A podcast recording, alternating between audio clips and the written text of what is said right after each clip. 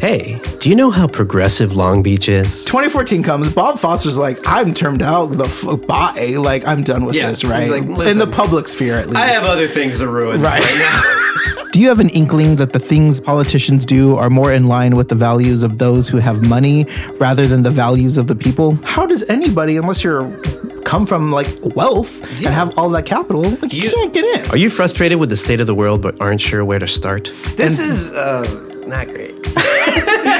Or are you just interested in learning how Southern California got to where it is? Robert Garcia. I don't know if you recognize his name before. Cool, cool. Uh, young upstart from Cal State Long Beach. Got Mm-hmm. Yeah. amazing eyebrows.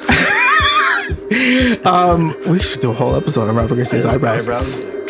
Hi, I'm James Swazo. And I'm Daniel Spear. We're the lefty queer hosts of Long Beach Cheeseman. Join us every other week as we discuss topic by topic all of the stories, politics, and people that make up LA County's biggest small town. From housing to workers' rights to the economy, every issue we'll talk about will show just how much politicians, developers, and police work together to maintain the status quo. Subscribe or follow Long Beach Chisme. That's Long Beach C H I S M E wherever you get your podcast. And you can follow us at Long Beach Cheeseman on Twitter or LB Cheeseman on Instagram. Made in partnership with Forth.org. I don't know about you, but I, I need to get high now. Okay.